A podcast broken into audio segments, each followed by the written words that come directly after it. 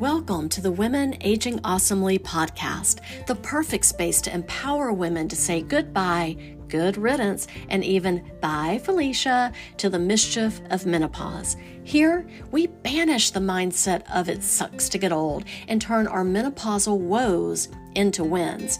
I'm your host, Stephanie Fowler, certified in women's wellness and yoga, and host of Women Aging Awesomely.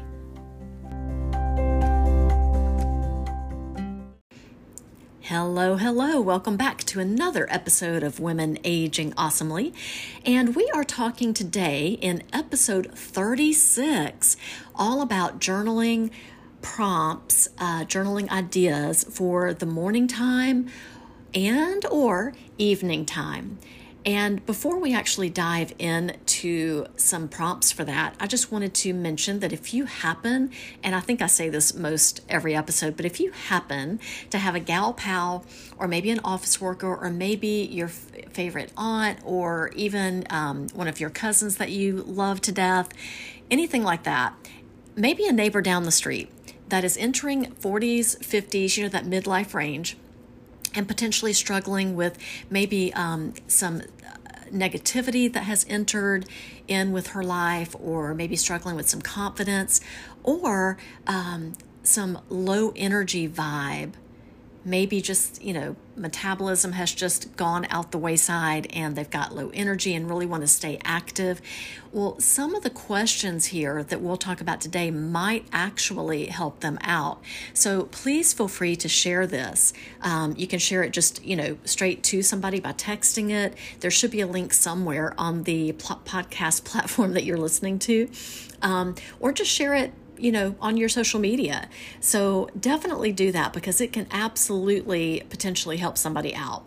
Okay, so I want to talk about seven prompts three for the morning time and four for the evening that you could do on a daily basis if you wanted to. Maybe this is like like seriously every single day or maybe it is just during a little patch of time that you might be feeling you need to analyze some things to kind of get past a season of struggle if you will. That's what we'll call it season of struggle. So just so you know, I feel that daily journaling can take other formats. It doesn't have to be a prompt, it doesn't have to be some type of reflecting on gratitude and so forth. Now, don't get me wrong, I do believe in gratitude, I believe in a gratitude practice. Um, in fact, I've done two challenges. Actually, it's the same challenge. I've done it twice now. It's my most popular one. I do lots of free challenges for everybody um, just to do whenever they want to. Some are active, some are reflective, and so forth. Um, and with the gratitude challenge, I developed one last year and it was so popular, I did it again this year. And to um, just so you know, it is available in um, this podcast. The second time I did it earlier this year, I made it in a podcast format. So if I remember, because you know I'm at that age, but I'll make a notation to add the links for that.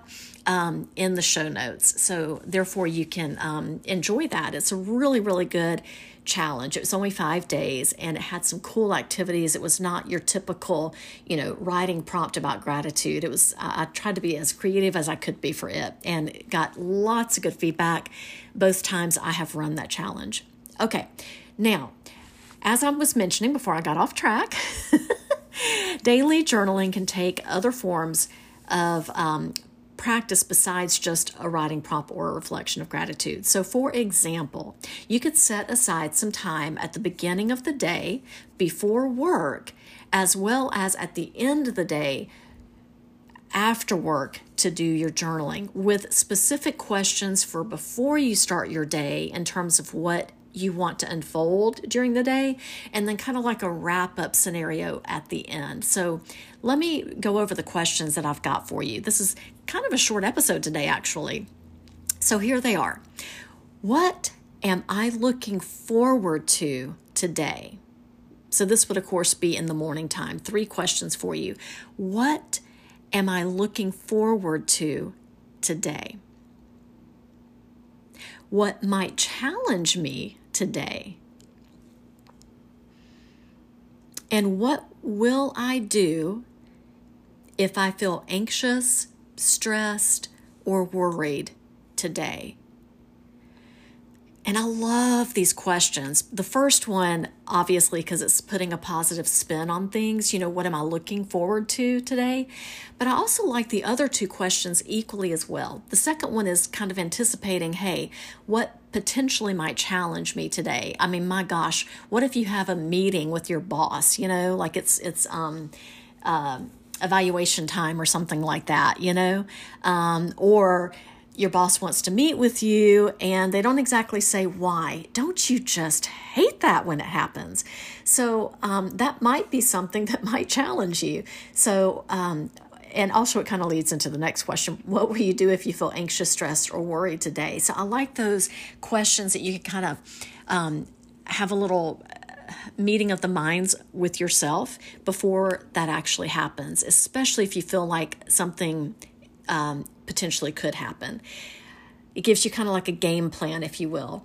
And with those three questions, I am very curious because if you do already have a strong morning practice, what do you do? Like, set the scene for me. For instance, what is the perfect journaling environment for you? Do you have your cup of coffee? Are you sitting like in your favorite chair in your home? Um, or are you all on the floor? Maybe you've stretched out some if you have a fairly strong, you know, regular yoga practice as well. I'm just kind of curious. So let me know um, at the bottom of the description, the show notes for this episode, there should be a link where you can actually, if you want to, click it. And it says something like um, send in a voice message. So you could totally do that. And if you want, I you know I can actually read it or play it rather um, on my next episode. That'd be kind of cool to do that.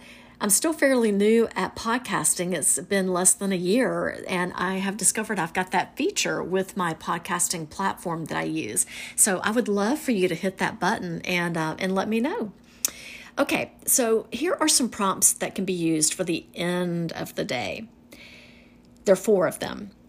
So, of course, it's kind of like a wrap up scenario, as I'm sure you've already guessed. So, here they are. You can do one, you can do all of them, whatever you feel like. What positive things happened today? Now, not that I'm all positive, uh, toxic positivity. I always have to say that um, because that's such a thing these days toxic positivity. But it is good to focus on some positive things, especially if you had a really horrible day. So, what positive things happened today? And then, what, if anything, went wrong today? So, here's the deal with that. If something went wrong, here you go. Here's your follow up question What will I do differently tomorrow? And a little bonus question here What did I learn from this, you know, thing that went wrong today? And then finally, if you want to, you know, kind of add in that layer of gratitude, what am I grateful for today? So, same as with the morning journaling, I'm curious. So, what um, do you like to do when you journal at night? Do you have hot herbal tea or maybe wine? And if so, what flavor, what color? I'm always curious. I love red wine.